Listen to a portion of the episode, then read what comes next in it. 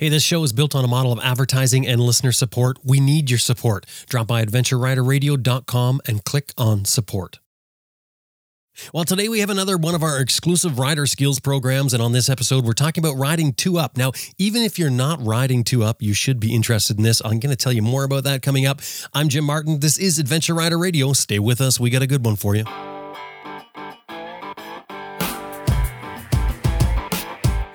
I'm Sam Manicom. Ted Simon. Austin Vince. Simon Pavey. Bill Dragoo. Helge Pedersen. Jocelin Snow. Charlie Bowman. Simon Thomas. Lisa Thomas. Grant Johnson. Jimmy Lewis. Elspeth Spear. Sean Thomas, and this is Adventure Rider Radio. Before we get started, I want to thank these fine companies that helped get this episode out today. It's wind pressure that powers the Moto Breeze chain oiler. No electrical or vacuum connections. It delivers the oil to a felt pad on your swing arm. No nozzles near your sprockets. One ounce of oil gets a thousand miles or 1600 kilometers. Get more miles from your chain and sprockets. MotoBreeze.com. And Green Chili Adventure Gear offers American made, heavy duty luggage systems for all types of motorcycles. You can turn any dry bag into luggage using their strapping system.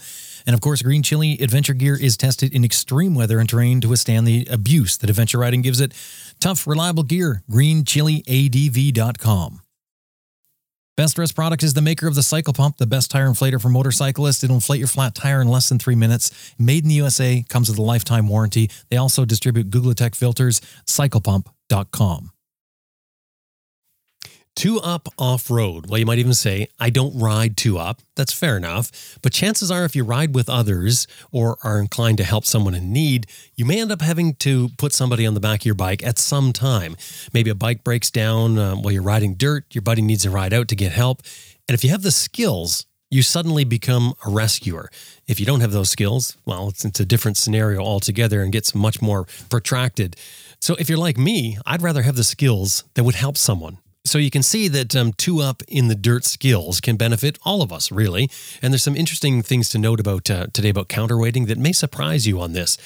But first, before we jump into the rider skills segment, though, a few weeks ago I was talking with Melanie and Greg Terp. We had them on our hard versus soft luggage episode.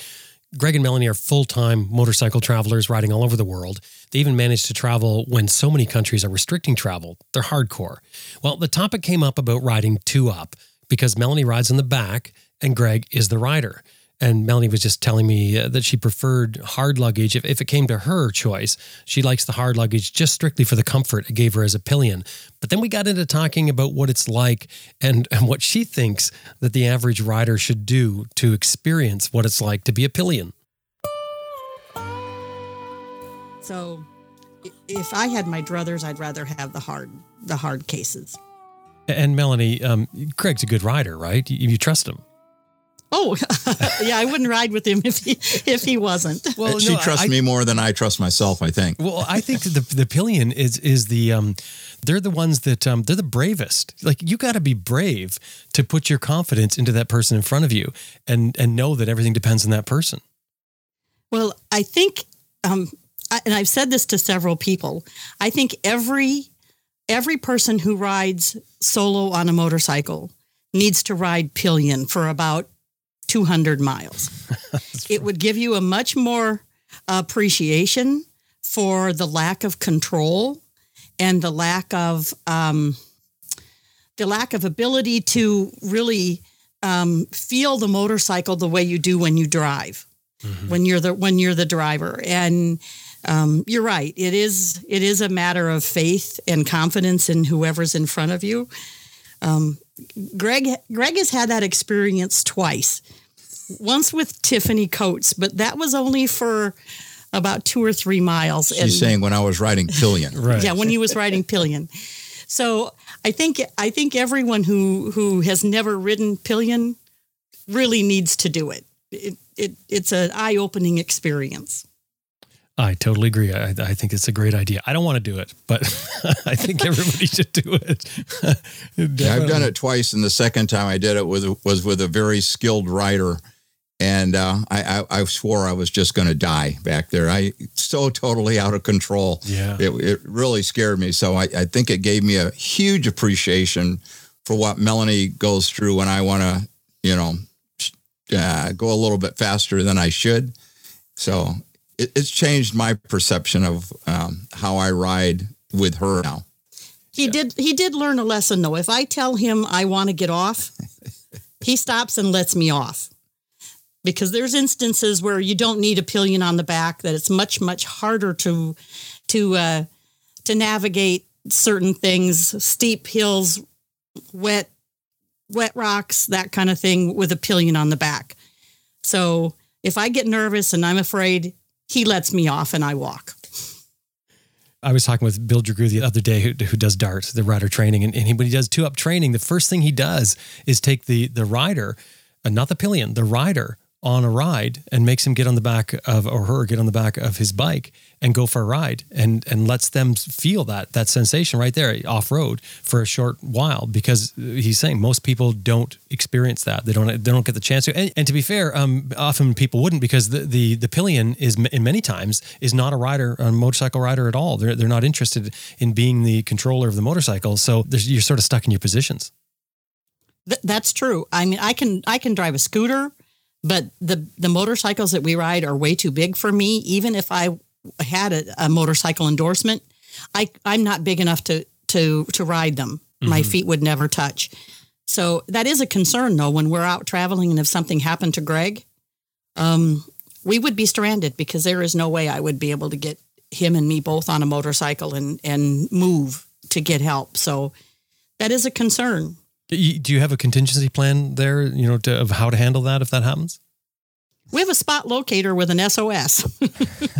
that's, that's, as good as, it gets. as good as it gets sometimes. well, I mean, that's if you're remote, right? But but I mean, if you're in a place where there's infrastructure, you you can always find other ways for transportation. Yeah, I mean, like just even going around the United States and and Europe, about the only time we'd really feel that we uh, might have needed it is if we were on some trail and there was a cliff and unprotected, and if we went off where no one could see us, but uh, there's so many people around here, and uh, in Europe most of the time, somebody's eventually going to come around. It's not going to be two or three days that you're going to be sitting there. Yeah.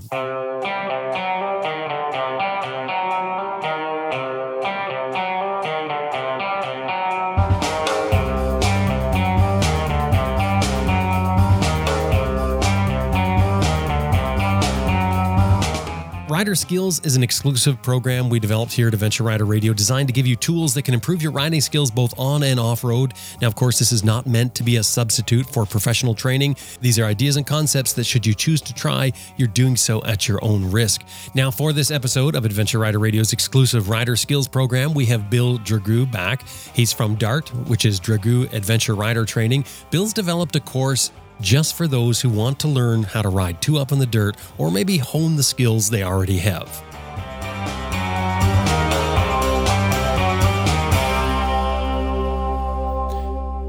So how are you doing? You you've survived. Well, so far, I'm, I seem to be making it. We had a, had a really busy August, I guess. Those all months, August and October, confuse me. But uh, yeah, we had a busy August. We had uh, three weeks in Colorado with three different events and uh, one, the last one being the uh, Overland Expo Mountain West, uh, where we did the training, and it was just it was a huge success. We really uh, enjoyed our time there. The uh, numbers were way above what they had thought and hoped for. I think they were counting on around 12, 13,000. Hopefully, that was uh, getting them above break even. And the last I heard was over 17,000. So that event was good. And then the moto training portion of it, uh, we were within um, one to four students of being full for every class.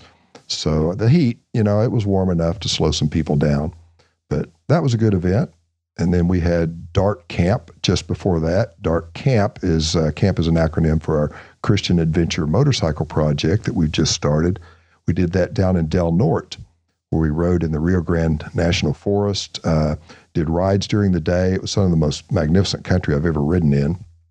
And then we came back and had breakout sessions in the evening, and just a just a really good experience for everybody was who was there, uh, both the riding and the campfire sessions. And then before that, we did a little uh, ride and story for uh, Overland Expo on their Honda DCT Africa Twin build. And that's a whole nother story in and of itself. That doesn't sound like much work in there, Bill. It sounds like a lot of vacation. you know, somebody told me find a find a job you like to do, and you'll never work a day in your life. So, uh, so maybe I'm there finally. That is so true. Okay, so well, um, for this rider skills, we're, we're talking about two up now. Uh, the first thing I want to ask you with this, Bill, is um, is riding two. Now, I'm sorry, I said riding two up. I mean riding two up off road. Now, is riding two up off road even possible? Does it make sense? I mean, I realize it's possible, but does this make sense to try and pursue something like this? It absolutely does. There are several people who do it on a regular basis, uh, both around the country and internationally. Uh, we have some friends, um, Gary and uh, Debbie Davidson, who are they, they live in Kenya. She's British, he's South African. They met along the way, uh, ultimately got married only a few years ago, but they've been traveling for a number of years. And we met them when they came here to the United States, just asking to asking to for some a place to do some work on their bike, and then how to do one of the BDRs, the New Mexico BDR. Turns out we weren't here whenever they ended up coming by. They literally used my shop, slept in our bed, changed the oil, used my oil filters, did all these things, which of course is, is by more than permission. Uh, you know, we we're very happy to do it for these wonderful people, but they just love to ride two up. And they did it then on an F800 GS, later got a, an adventure and uh, continue to do it and to travel both on the bike and in their trucks uh, worldwide. Is there one underlying theme on the whole thing? Is is there one sort of concept that we should get in our mind before we start talking about this? Be deliberate about it. Don't just assume that because you know how to ride a motorcycle and maybe, uh, and I'll, I'll, I'll use the he and she on this because typically it's a couple, it's a man and woman couple, uh, but there, there are all kinds of, of uh, you know, children and parents, all kinds of mixes that, that ride two up. But don't presume that your, your pillion rider is going to already be able to know what you need them to know to ride well on the back. So start with no presumptions. You need to be deliberate. Uh, the other thing I was thinking of was passenger commitment. So that that pillion rider, they really need to be committed.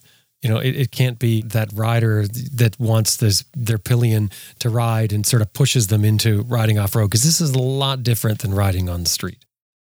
Absolutely true. Uh, sometimes we do that. Oh, come on, honey, I got you this great this great bike, this great saddle, and the saddle is uh, you know four inches wide and as hard as a brick, and you, you put that person on the back, and it's an uncomfortable experience. There's uh, they don't know how to hold on. You want to show how fast the motorcycle is, and one of the early things that I tell people in two up training is that what thrills you terrifies her. So be very cautious about that whenever you're riding together. Wouldn't you suggest that if somebody was going to do this, that they should actually ride pillion themselves to get an idea of what it's like back there? It's the first thing that we do in a matter of actual practice is we put the pilot on back, usually with me, and more times than not, this is their first experience on the back, maybe since childhood, but their first experience on the back of a motorcycle. And I don't do stunts with them. I, I ride reasonably, but I do go through some maneuvers, including braking exercises, tight turns. Uh, typically, as with most adventure riding, and really most riding, um, those low speed turns, tight quarters are where people lose their balance and fall. So when I'm doing that, they're often trying to reposition themselves and help me and be the rider. So that's an education right there. It's a, one ride like that is worth 10,000 words. And I don't know about you, but I don't like riding as pillion, you know, and, and um, I don't like being on the back. There's not much to see and there's not much to do, I find. It's a complete yielding of control. When I was uh, training, or actually riding uh, in the GS Trophy competition back in 2010, I believe it was. My friend Gary Keppel, who's uh, an outstanding rider, was out there. He was he lived in San Diego, at the time, and I'd flown out from Oklahoma and did this event with him. And I just needed transport from one place uh, to another there at the uh, Rawhide facility, and I hopped on the back of his BMW HP2, which if you're, I know you're probably familiar with that bike, but you know, 389 pounds, 105 horsepower, just a beast. And he takes off up this just incredibly long, steep hill to the tower, and it's loose and scrappy, and traction was great with the two of us on it. but I was totally, I couldn't get off. I didn't know if I could stay on. And of course, we had to do it more than once. Later, we did it for the for the camera, and I think someone got a video of it. So uh, yeah, but it is a feeling of yielding control. Yeah. Well, we're just going to take a quick break. I've got a couple things I want to tell you about, which I think you're going to be interested in. Then, when we come back, we're going to continue on with this and, and have some good fun, and learn some things. Stay with us.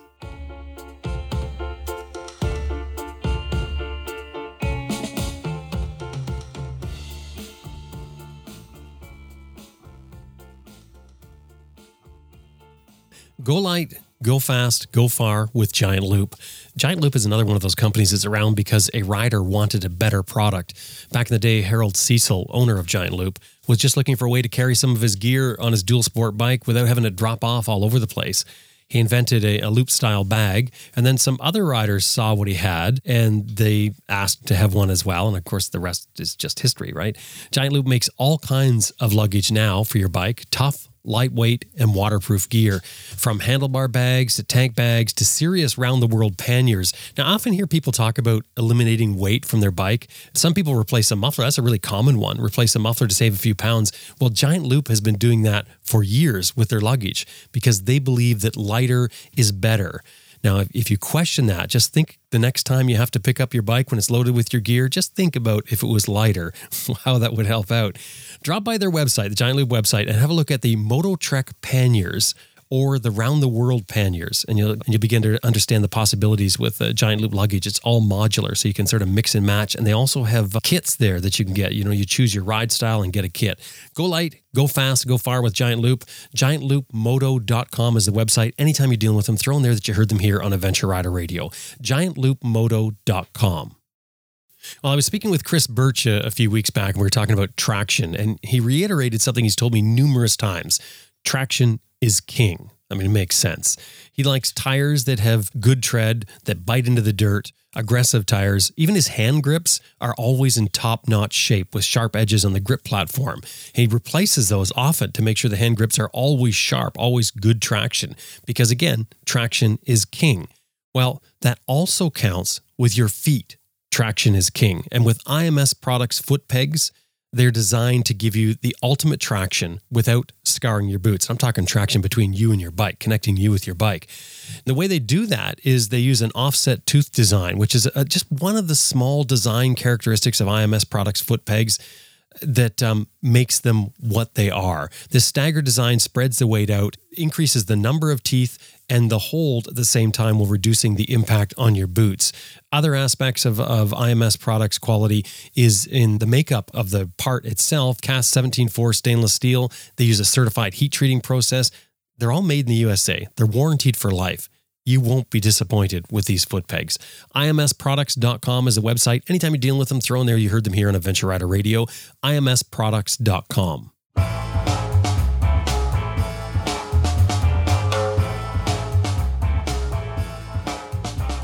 Well, let's start with the let's start with the motorcycle itself. Prepping it, getting it ready for two up riding off road. What should we be looking at? Comfort, uh, places and ways to hold on. Uh, on the bike itself, it's nice to have a grab bar or handle somewhere. That's not typically where they'll hold on throughout the whole ride, but uh, something to lean back against is very helpful. It's not required, but it's very helpful. You mean like a top box? It's where we're going with that. Yep. Mm. So I I'm not an advocate of top boxes typically, but a top box is a real good backrest for the pillion rider. And they even make little pads or you can create something fairly simply for that. But if she has something to lean back against, that provides a tremendous amount of security, both seated and while standing. Okay. Maybe we should talk about falling off before we before we get riding because that's going to happen almost guaranteed uh, in an off road situation at some point or another. How do we handle falling off with two people? So we're going to back into this just a little bit then. So we, the, you know, we consider there are four P's to riding well, uh, two up. There are patience, praise, position, and practice. So let's go ahead and start with the end, that being practice.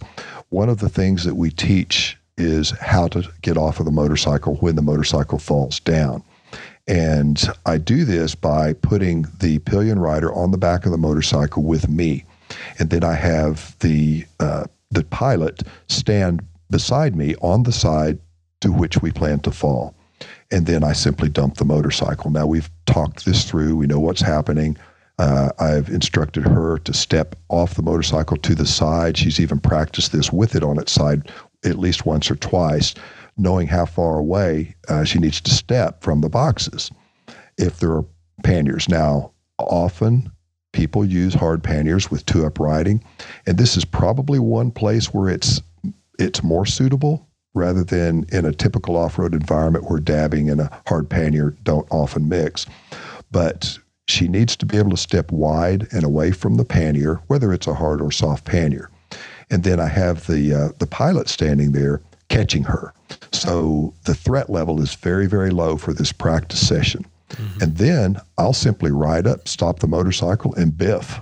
And that's an onomatopoeia for falling. Sounds like what it what it is. And we drop the bike on its side. He catches her.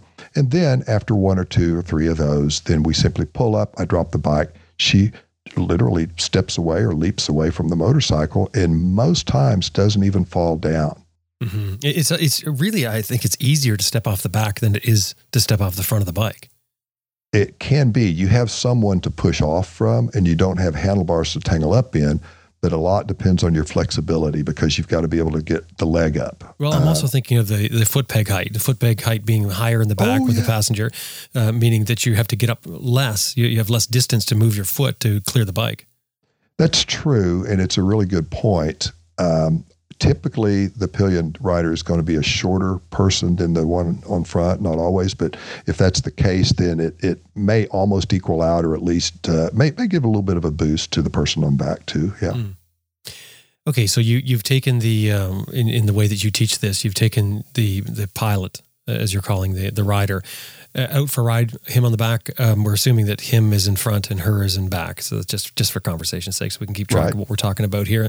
So you you took the pilot for that ride. Where do you go next?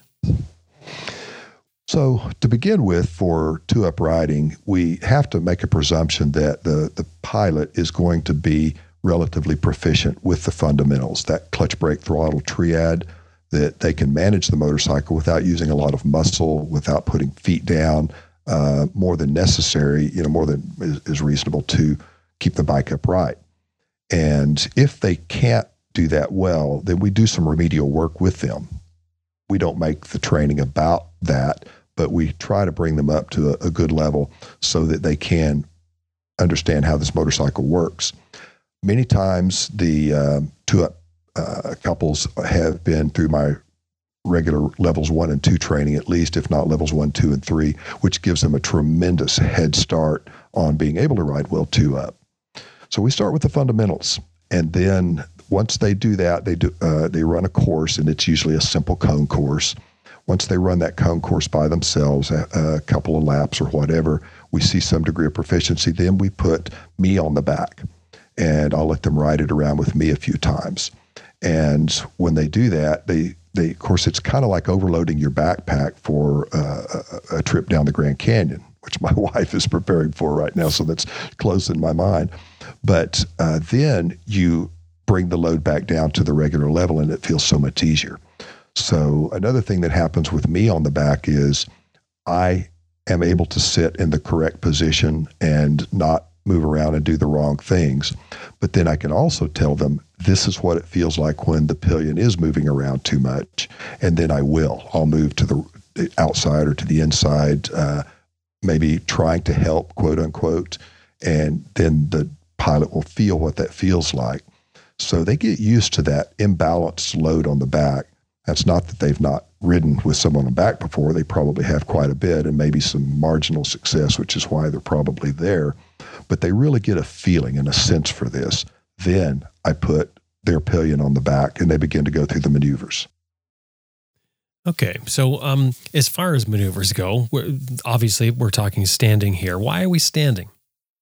Well, we don't always have to stand. So where we're strong adv- advocates for standing in um, solo riding as an adventure rider, uh, anytime the terrain is about to get technical or anytime we need the uh, steering, suspension, and sight, the three S's for why we stand, it's a little bit less necessary often for riding two up because we're typically operating in lower speeds and in milder environments.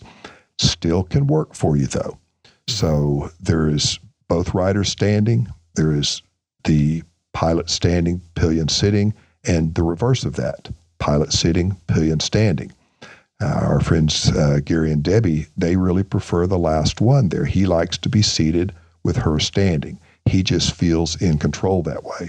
And this fella is a nine-time podium winner of the Romania. Uh, is it Romaniacs? Not Romaniacs. Goodness. Roof, Roof, of, Roof of Africa. Africa? Yes, Roof of Africa. Yes. And so he, he is a very accomplished rider, but he's getting up there and he has more metal in him than my motorcycle does. So he's cautious now, but he still has the skills to bring to play. And this is just the way they prefer it to be. They set their bike up properly with good suspension, and which, going back to your bike setup, that's one thing that needs to happen. You don't want suspension that's bottoming or that's jouncing too quickly on rebound or anything uh, in that setup. But he sets it up properly, and it makes it a reasonably comfortable ride for them. It requires experimentation to see how the couple works best. I, I don't want to get too fractured on this because if we're if we're covering everything like you know one standing, one sitting, et cetera, et cetera. So let's look at the the common ways to do it. I guess the combination would be you know some some work done sitting and then some work done standing. So um, I'm thinking of, uh, of of sort of a basic concept. Do you do you teach them that? Uh, do you tell tell the pillion? Give them any instruction on this is the basic concept of what we're trying to accomplish here, and and, and maybe a, a parameter that you're going to work within. Yes, uh, I'll usually start with them standing because if he has been through my training, he will have become very familiar with that. She's probably less familiar with the standing, so we get them comfortable just riding around and standing, as I mentioned, uh, you know, around some cones and things like that. But then we start getting into the the cone of balance for both the passenger and the pillion. So this would involve them leaning forward together on acceleration, them leaning back together on braking, and then turning. She remains neutral, and and she can tell she's neutral if her feet are feeling pretty much equal weight on the foot pegs, and then he is leaning and turning, and in some extreme circumstances, she might follow him as he comes into the counterbalance position. Okay, do you break this down in um, like is starting with like say acceleration, then braking, and then uphill, downhill, that sort of thing? Is is that how you approach this? Yes, we uh, we do go there. We approach it from the beginning with turns. So they just start making these kind of lazy turns. Uh, it's always a normally a cone course. Uh, we could use trees if that's what's handy, but uh, we just let them get used to swing the motorcycle together, and it's it's almost like a dance. And I actually teach them to do sort of a waltz. So as they're doing, say, a slalom, for example, through turns, it's a one, two, three, one, two, three, one, two, three. And the tempo of that depends on how quickly they're going through the cones. And you can see them. She begins to just flow as as he's flowing through these turns. And then we work into 180s and then 360s. So, um, where would you go from here? Okay, so when he is riding solo, practicing a slalom course, the one that they're about to do two up, I simply ask him to do this course in a, a, a mild or mellow way.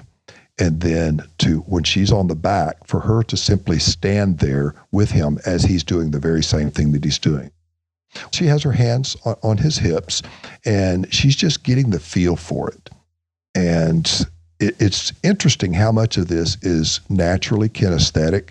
People are finding where they're comfortable. Um, I try not to stretch them way beyond that comfort zone unless they're just outright doing something wrong.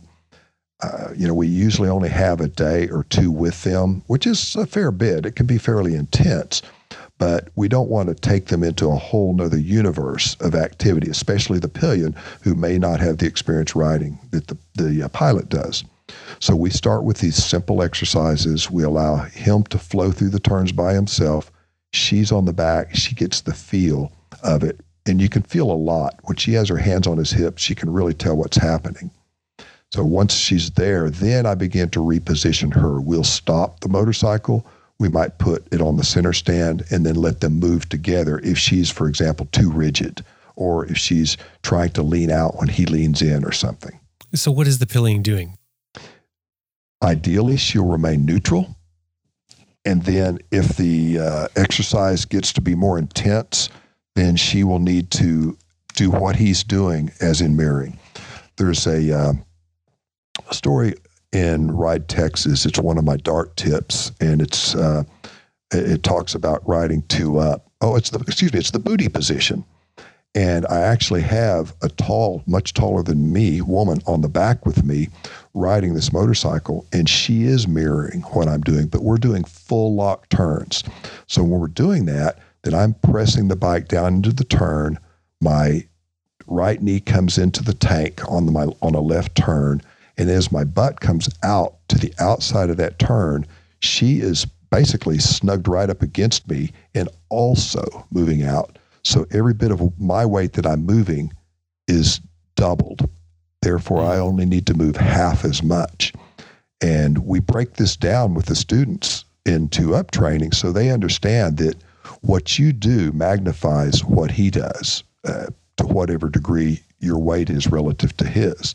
So we have to kind of slow them down in these maneuvers and allow them to uh, work together on this and find that balance point. Okay, so that's that's a really good point. I think it's something that needs to be understood, just in case anybody glossed over that. What you said was you have to do half as much as what you would normally do with without the pillion mirroring what you're doing. And the reason for that is is you're really you're countering mainly the weight the weight of the motorcycle, which has not really changed. At least the bike itself has not changed with your pillion on the back. Am, am I going down the right path here? 100%. So, but to, to, it's important to understand because otherwise you're going to find yourself completely overcompensating because your pillion is mirroring exactly what you do. So that's a that's an important concept to understand before you get going. You also have to have the confidence and synchronicity between yourself and your pillion to know they're there for you. because if Yes, you you only do. do. half as much and they're not there for you, well, it's not going to work. Yep. Well, it goes back to that trust thing. And of course, I had uh, complete trust in Gary Keppel when he was riding up that crazy hill, other than questioning his sanity, but I knew he was a good rider. And yours Question- being on the back with him. Exactly, exactly. but I remained as neutral as I could and didn't try to help him. He was able to do what he needed to do to the extent it was necessary to make that motorcycle do what we needed to get up the hill. Can you talk about neutral? So, a way to tell when you're neutral is if your feet are evenly planted on the foot pegs. And if you look down, literally look down, and the motorcycle is pretty much directly between you and the ground. If you're looking and it's off to one side or the other, then you're not neutral. Okay, and you're not sitting there as if you're mounted to the motorcycle, though. You're not tilting as the bike tilts out. No, not usually. Yeah, Uh, neutral's if vertical, neutral is remaining vertical relative to the, the G forces that are happening. right? So we've got the practicing for turns, and we teach neutral position, we teach counterweighting. And again, the counterweighting is just a, a fraction of what it is whenever we're riding solo, because typically we're in a more uh, mild environment. Hopefully, we are now. We, we can get into more extreme stuff, but most of my two up people, most don't. I had one couple who were very aggressive, and that's that's another story. We can talk about it if you like. But braking is something that most of us underdo, uh, especially when we're two up, because you feel that pressure on your back or they're squealing back there, whatever you're stopping too fast, or acceleration. And there are times when we need to accelerate really quickly. So we have a braking exercise that is our actually our level three braking. And instead of doing cue cones to initiate braking and then marker cones to show the distance that we stopped within, we do a braking zone. And this is a brake and accelerate zone. So I have the, the two up couple ride into the zone at a deter, predetermined speed, 25, 30 miles per hour. I kind of look at skill, look at the environment where we are and all, but 25, 30 miles per hour, they ride into this braking zone and both standing. And then, you know, I have to remind him that he will have her weight on him, and I have to remind her it's okay to have your weight on him. don't expect to be able to balance under extreme braking. So he rides into this braking zone, and then the two together move their weight back. They simply shift their weight back, and it's almost like spooning, and they're leaning back as two spoons. And when they do, he's braking intensely. Now we ramp it up. We don't start intense, but we ramp it up. And then within that zone, he will then shift his weight forward. She goes with him, and he accelerates out. And we do this to the to the point that they can be aggressive enough to skid the rear tire and spin the rear tire. So we do this with ABS and traction control off, or in the Enduro Pro mode if it's a bike that's so equipped. So that really gets them used to that to being a monkey on the motorcycle. When you're doing that, then you're transferring the weight to the handlebars. Yes. Uh, well, to, to some degree. Here's how that works.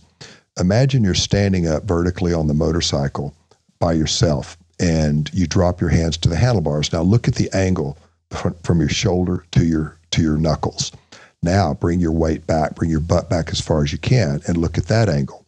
Which one of those angles do you want to be at whenever you're braking aggressively? Mm-hmm. You'd prefer to be back where you have more force to be applied against the bars. It's not a down force, it's a forward force.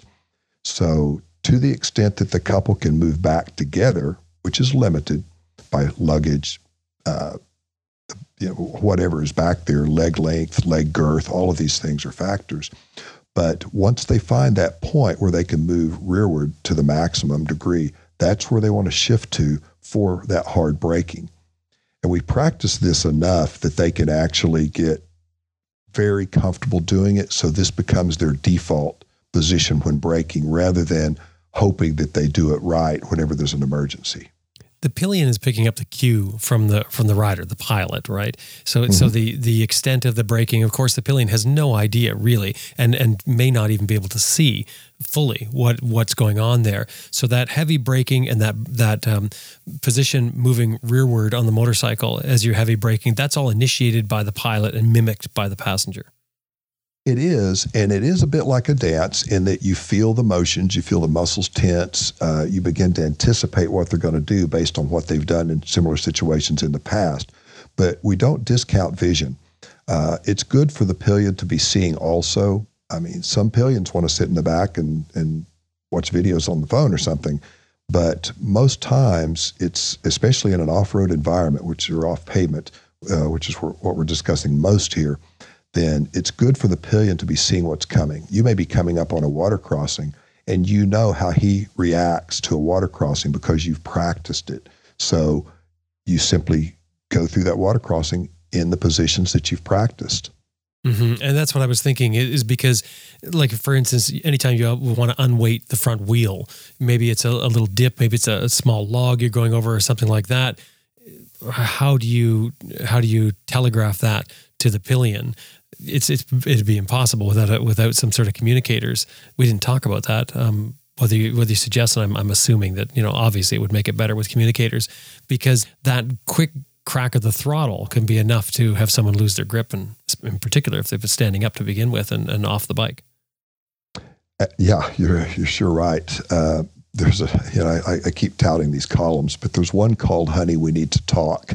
On my website. and it's Susan riding on the back with me. And we were up in uh, Northern California on the, uh, the, Coast Highway, actually on the, the, the, area where the, the Coast Highway is not there. It's, it's considered the Lost Coast area. And we were riding with some, some pretty fast guys on KTMs, and we were the only two up uh, ones there uh, at that time and it was aggressive. We were going through mud holes and around turns and over obstacles and things. And she began to just get into the rhythm, of it with me. Now, later, there was a discussion about this. She did it very well, but it was a little beyond her comfort zone when we did this. So, the other couple that I mentioned to you that uh, that worked with me, we were doing some, some work in Utah they were very aggressive, very energetic, and uh, very capable. And they actually won a tight quarters contest that we had between several of the riders on this particular tour. That we were, it was a training tour, and they were so capable they could go over obstacles together and around tight turns together. And it's because we practice these things. So getting to your point of communication, yes, they had comms and he could give her a heads up. But in the most challenging environments, they did very little communication. She watched. She would unweight by bending her knees. She would allow her, her knees to be the suspension for the bike. She would counterweight with him. And they had actually built a harness so that uh, he, she had a place to hold on with handles. It was a nylon, a set of nylon webbing with these uh, handles on it. That uh, she had a great purchase. He was a he was muscular, a big big fella, but he was wide. She was tiny. She weighed about 105 pounds, maybe 110.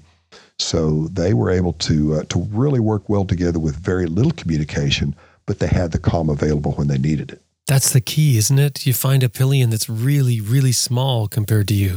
it's not always a choice we have, but uh, and it's not always necessary either because uh, if someone's skillful, everything they do is enhanced by their strength and their size. So if they're doing it well, it, it really doesn't matter. It could go well either way. Okay, so that's braking, heavy braking. How about acceleration? I mean, we sort of talked a little bit about that, but are there any special instructions that you give for that?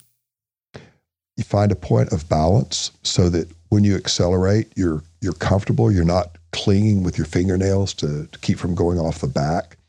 Um, now, some pillions prefer to keep their butt back on the back during this acceleration. They just simply bend at the waist and reach forward. That's okay but it's not my favorite position. And this is why I say this is it's a very subjective thing. The nuances of riding two up are not as scientifically accurate as, for example, riding solo in a, on an adventure bike and getting through X Y Z terrain. Mm-hmm. So lean, have the, the couple lean forward until they're in a, in a comfortably balanced position and the acceleration doesn't feel bad. It's it's it looks like a downhill skier almost, you know, leaning forward and uh, very much into the wind, into the g forces of the acceleration. It's it's fun. Now, I want to get into uphill and downhill, but before that, uh, we, we talked about slow speed. We didn't talk about where the, the pillion is looking. Is it important that they do the same thing as the, the rider, the pilot? Yeah, and uh, again, Jim, you bring up really good points here, and we, of course, we teach this when we're turning left, for example.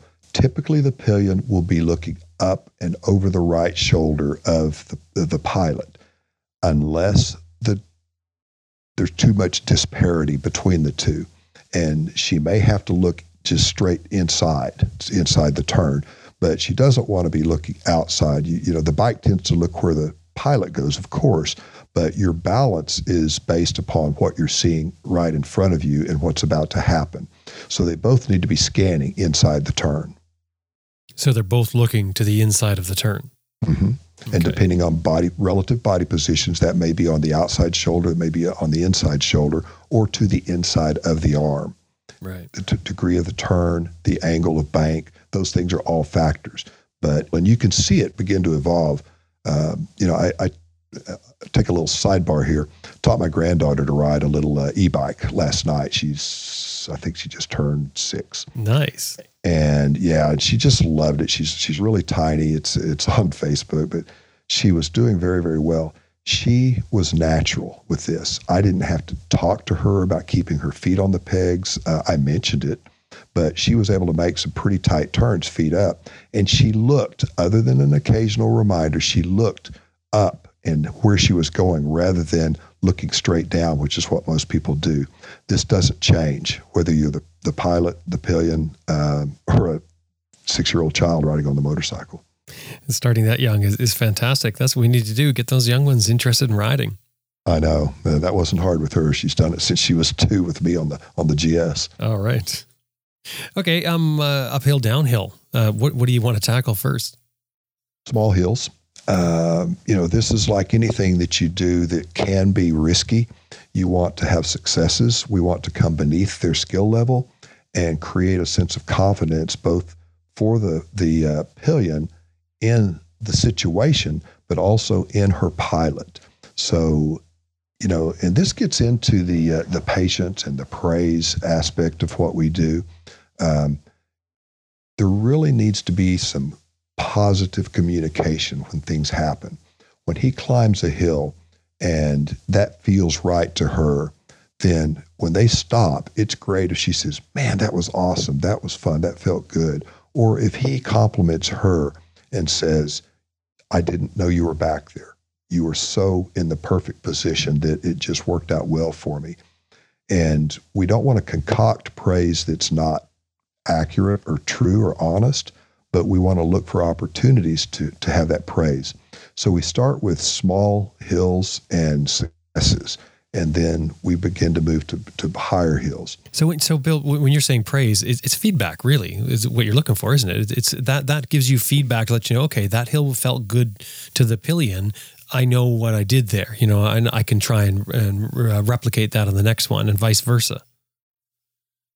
Praise is wrapped up in feedback. Feedback can be positive or can be negative feedback, and we have to be very cautious with the negative feedback too soon Hmm. Um, it can, uh, so working with a couple on some challenging areas out in out in the mountains once, we had some rock ledges that they were climbing, and he struggled. He I, I had him do it first without her. He wanted to do these two up, and he struggled and he fell a few times.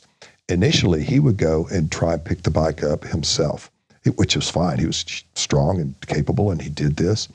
And the the challenge was here she is standing there perfectly able to help either by lifting or by counterbalancing so she tried to move into a position to help at one point after he got the bike up and he was about to release the clutch to, to move on up the hill standing beside the motorcycle and an argument ensued the point was that he feared for her safety or it was at least presented as that I think that he was angry with himself for the failure on the hills, and this set off some triggers.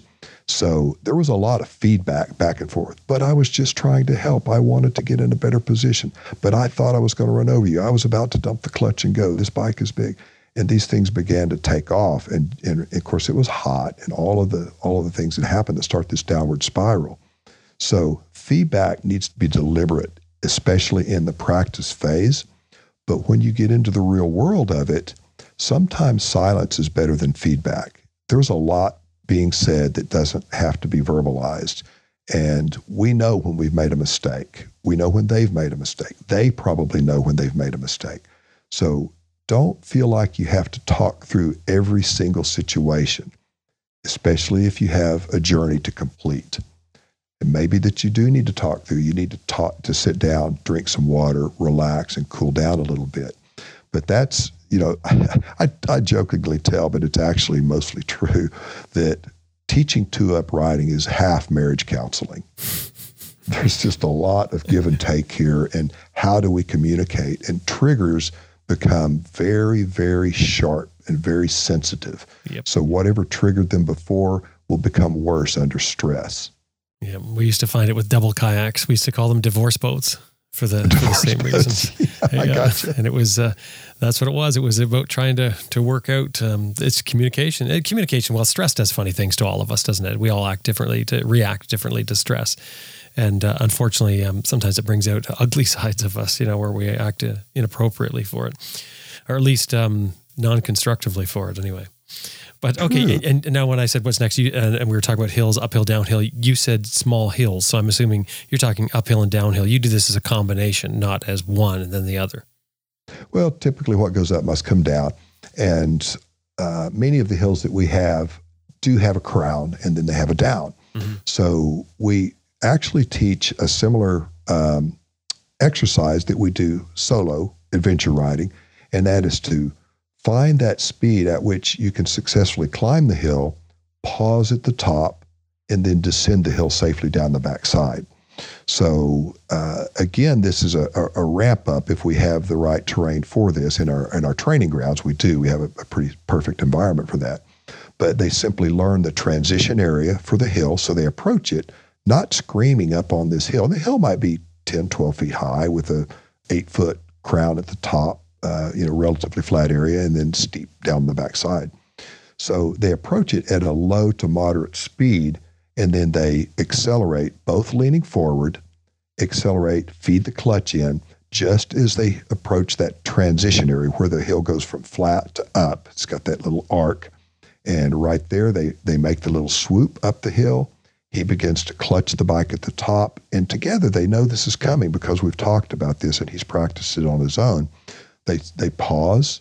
They might even look around. And when I really know they've got it, both will look left and right at the top of the hill. And that is so cool to see that happen. And then they move their weight back and they can descend the hill in a couple of different ways. If it has a good run out, it's just clutch out, let the bike go down the hill. Uh, the weight can be fairly neutral. It doesn't need to be way back. There's not a lot of deceleration force with engine braking. They simply are staying balanced as they roll down the hill. Or if it's a, a, more technical hill, and sometimes we'll make it a more technical hill, we'll actually set cones up that are stop boxes. They have to pick their way down. Now they're they're back but balanced. And as they come to each pair of cones, he will pause the motorcycle and then turn and then pause and turn as he moves left and right through the gates like a skier descending through uh, through downhill skiing gates. On the uh, way up and down with the hills, what is the pillion holding on to? Usually his waist, and this is uh, something that I want to emphasize. A lot of times you'll see a pillion put her hands on his shoulders, right up on top of his shoulders. And the problem with that is if acceleration gets out of hand or if it's a surprise, your hands go up. I mean, it's hard to grab the traps or that part of the jacket enough because they're typically well above uh, her shoulders or at least equal to or above her shoulders anyway. Now, it might be that because of the bike position or a higher pillion position, her hands are down, but still putting them on his shoulders in acceleration, the hands tend to lift. And it's not my favorite position. So I suggest that she put her hands either in his pockets or gripping uh, vents on the jacket. Uh, if it's a small guy like me, you could just put your hands around his, his waist and hold on. And that's a real comfortable position because, like with dancing, where at least one hand is on the waist, you feel what's about to happen. The hips tell a lot, they tell a story. And never on the back of the bike. I am not a fan of on the back of the bike, but I won't say never. Yes, I, I, I, I, as soon as I, as soon as that came out, Bill, I knew you wouldn't like that statement because we and, and I agree with you totally. We don't want to box it in, right? Because there's so many different ways to do whatever it is we're doing. Sometimes seated on the bike and you're you're rolling along, you need a, a different position to rest your arms, but it's bumpy, and so you just put your hands down and you you grip the uh, the bar if there is a grab bar there. And most of the bikes are set up, at least from the factory, with a, a reasonable place for the, the pillion to put to put her hands. So that can be okay. And again, practice is huge. Those four P's, all of them are very significant. And if they don't deliberately practice in controlled environments, they won't be prepared for what they're going to need to do in a less controlled environment. Okay, so to wrap it up, what I want to do is I want to get some top tips from you, some things that you see that people probably do wrong the most often. One of the things uh, that I see on a regular basis, um, as far as a mistake, is that the, the pillion just moves around too much. Uh, they're either with a camera or just trying to help. It's often, you know, well intended, but they just move around too much on the back during critical times. So that's part of the training, of course, helps to, to prevent that from happening. So the pillion needs to learn when to be still, how to be still, how that looks and feels. Another uh, big one, and this is probably, this may be the top number one mistake that a pillion makes, is they don't communicate to the rider that they're about to board the motorcycle. Mm. And this was uh, this happened with me and um, on a Harley Davidson many years ago. I had a T-bag on the back and had uh, saddlebags on the side, leather saddlebags. The bike was heavily loaded, and I had a small pillion, but I wasn't really ready when she went to climb on the bike. And when she did, you know, Tippecanoe and Tyler too. I mean, down we went, and it was a beast to pick that thing up. Uh, you know, I was fairly stout back then, but it was a big bike and it was loaded high improperly loaded as those T-bags do. Right. So, you know, make sure you communicate before getting on the bike. Part of that communication is to for the the the pilot to reach back and put the pegs down. That's a, that's a strong signal of I'm getting ready here and we're about ready to go. So it's a mistake not to welcome your passenger on board. Okay. What's next? What else do you have?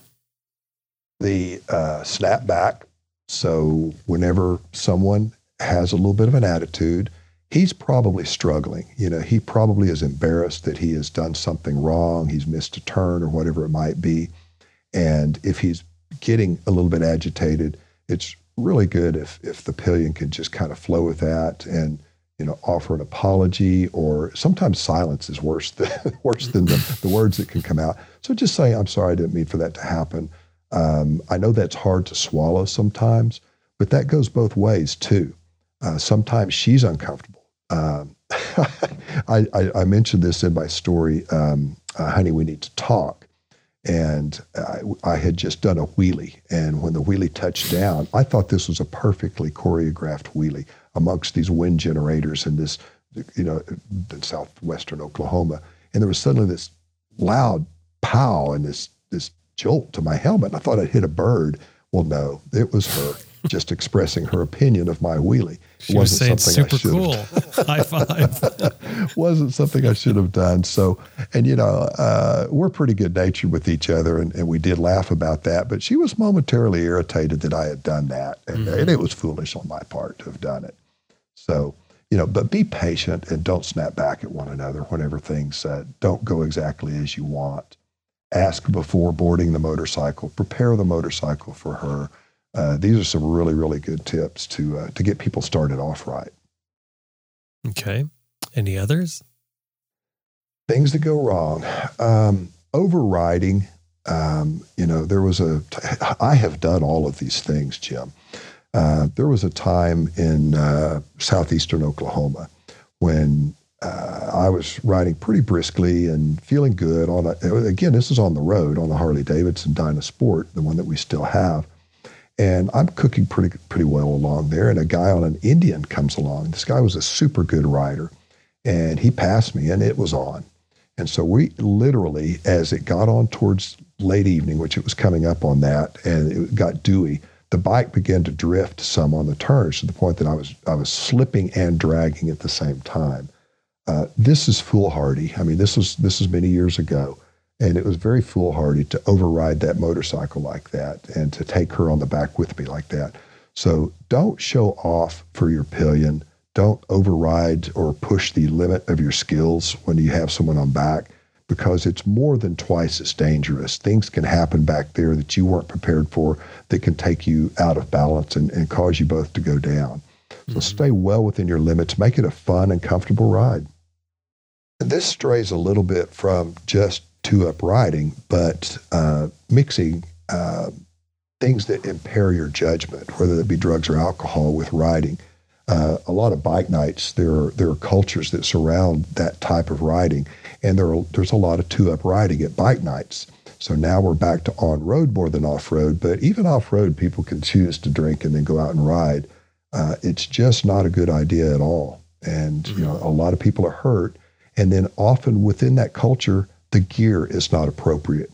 So we have people uh, who, because of the culture, they either don't wear a helmet, wear an improper helmet, or don't wear. I mean, you'll you'll see them with uh, a, a, tube top and you know no sleeves or anything, and maybe shorts or the jeans with the holes in them, and uh, you know little thin shoes. It's uh, we have to be careful about our comfort and our style as they relate to our safety and our ability to to ride in, a manner that's going to be sustainable it only takes one accident to, to really peel somebody down pretty good. So I, I think it's appropriate to touch on that whenever we think about our pillion because we have their life and their well being in our care. So we should act accordingly. They often trust us for what should I wear? How should I dress? You know, other than just how they ride on the back. Uh, how can they be safe back there in the event that there is a fall? Mm-hmm. Yeah, I often think when I see people riding in shorts, I'm thinking if the next time you stop, kneel down on asphalt and think about that feeling of your knee just sitting on the asphalt, what it feels like. Yeah, Levi's last about six to 12 inches, and uh, now you're down to skin, which lasts less. Yeah, yeah. And six to 12 inches is nothing at any speed uh, at all. Nope. But um, nope. Anyway, any other obvious uh, mistakes you see happen a lot? You know, there probably are, Jim. It's, they're not coming to mind immediately. Um, but uh, I think, again, if we can be deliberate about our writing, we can work through those and we can be prepared for, for most of what may come. Uh, you know, distractions, I suppose, would be considered a mistake as I, as I think this through. Uh, whether that be music or whether it be talking too much or pointing and looking. We just need to be careful not to let ourselves get distracted. We've all done the thing where we say, hey, look, is that a rabbit? And then we slap somebody or we pour water on them or whatever it might be. We, we play some practical joke on them. Well, that's because a distraction really opens up our vulnerability. So we need to be careful not to distract each other uh, from, from the task at hand. And then I, I, I will I will say this: um, remember the four P's: patience, praise, position, and practice. If you bring everything under that umbrella, then you'll lift both both of you will be lifted up by the sessions that you have, and you can become very good riding partners. Oh, fantastic stuff, Bill. Uh, that, that's great hopefully that will um, give somebody some some things to think about and um, ways to improve their their two up riding. I appreciate you coming on the show once again, Bill. It's always fun to sit down and chat with you about motorcycles. It's something we both love to talk about, Jim, and I appreciate being on board once again.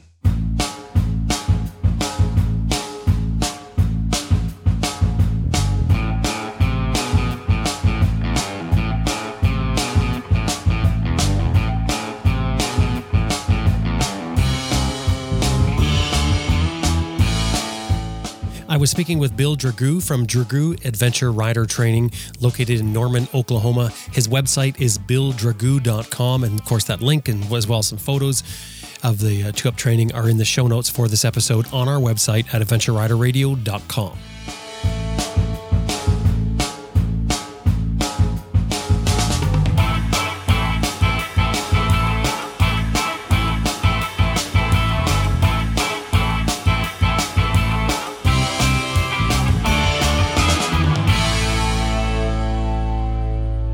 I just want to remind you that this episode has been brought to you by Green Chili Adventure Gear, greenchiliadv.com, Motobreeze Chain Oiler at motobreeze.com, and Best Rest Products at cyclepump.com. And we'd really appreciate it if anytime you're dealing with these companies, anytime email or otherwise, let them know you heard them here on Adventure Rider Radio.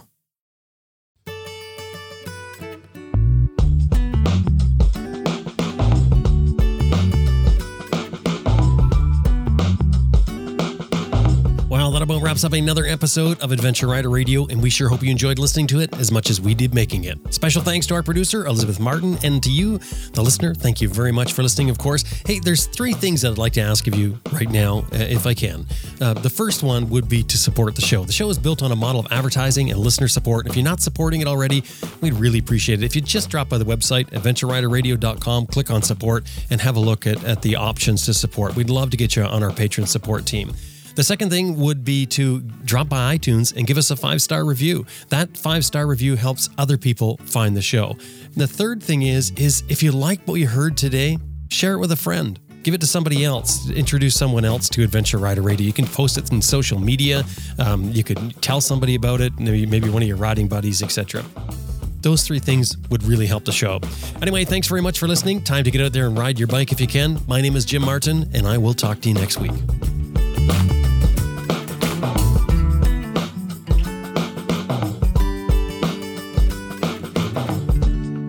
Hi, I'm Jimmy Lewis, and you're listening to Adventure Rider Radio.